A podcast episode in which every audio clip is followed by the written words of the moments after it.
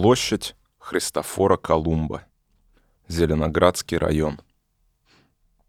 Ты никогда не пересечешь океан, если не наберешься смелости потерять из виду берег.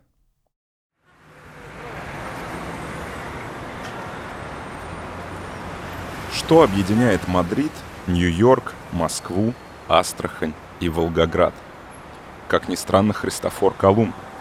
Площади в этих городах носят имя легендарного мореплавателя.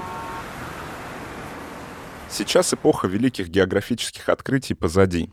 Но давайте перенесемся в то время, когда жил Колумб, в 15 век. Так глубоко мы еще не забирались.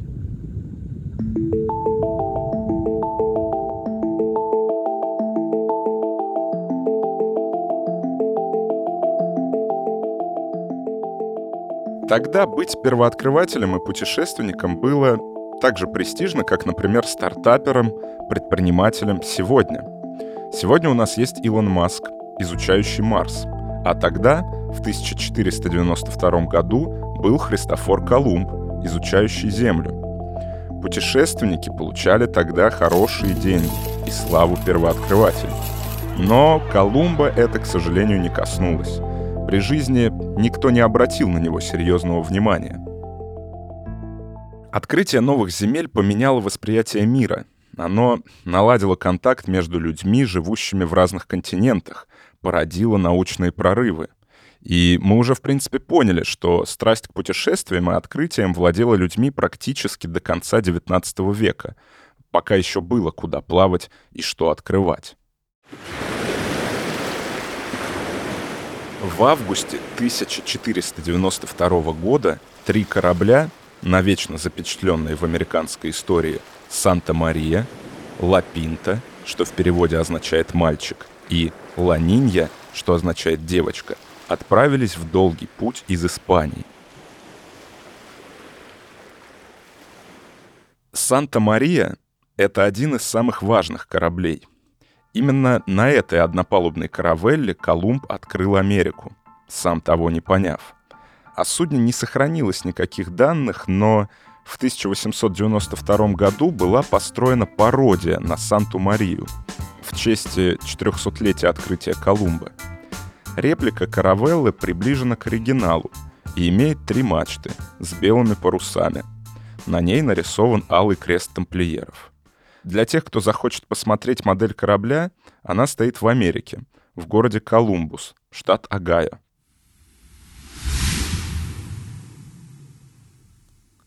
Пинта — самый быстрый корабль. О нем, правда, известно совсем немного, так как руководил им человек, которого Колумб, мягко говоря, не любил.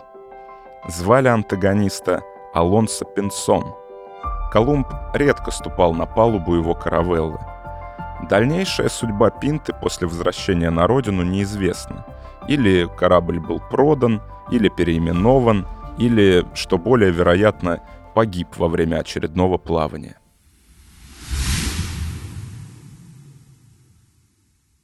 Нинья — это самый проворный и маленький корабль из трех колумбовских судов.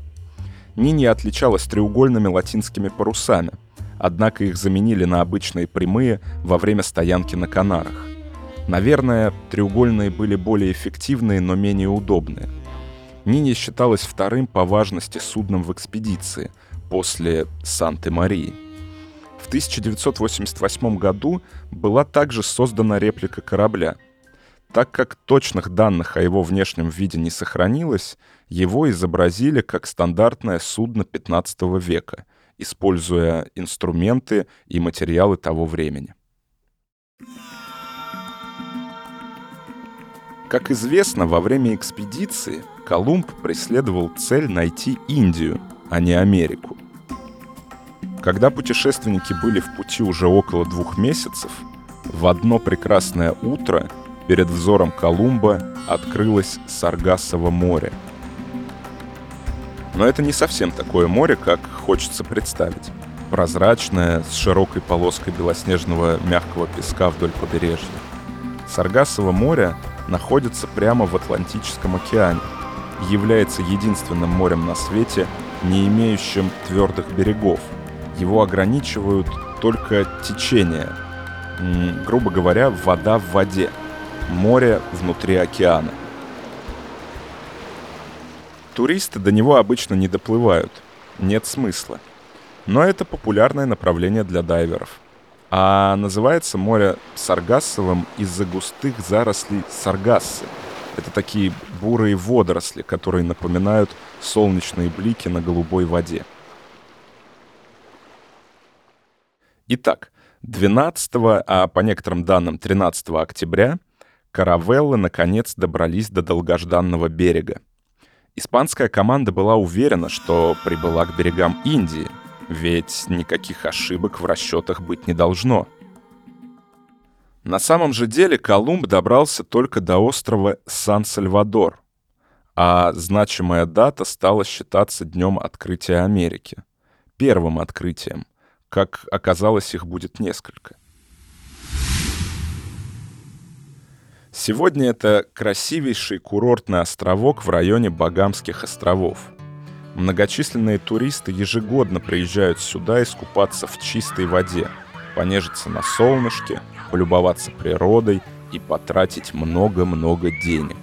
Здесь же открыт исследовательский центр Джерейс для изучения морских глубин.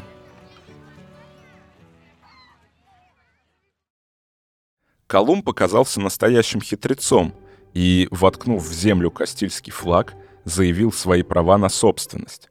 В общем, объявил себя полноправным хозяином обнаруженного места, владельцем-капиталистом, как бы сказали сегодня. Приватизировал. Да, в непредусмотрительности его, конечно, не заподозришь. По инициативе Христофора был даже составлен документ, утверждающий его права на землю. Продолжив путь дальше, корабли двинулись вдоль берега Южной Америки. В этот период Колумб обозначил на карте Кубу и Гаити. Но вскоре экспедиции суждено было закончиться. Ночью каравелла «Санта-Мария» села на мель. Корабль разгрузили, а из его обломков соорудили небольшое европейское поселение под названием Навидат – что переводится с испанского как «Рождество».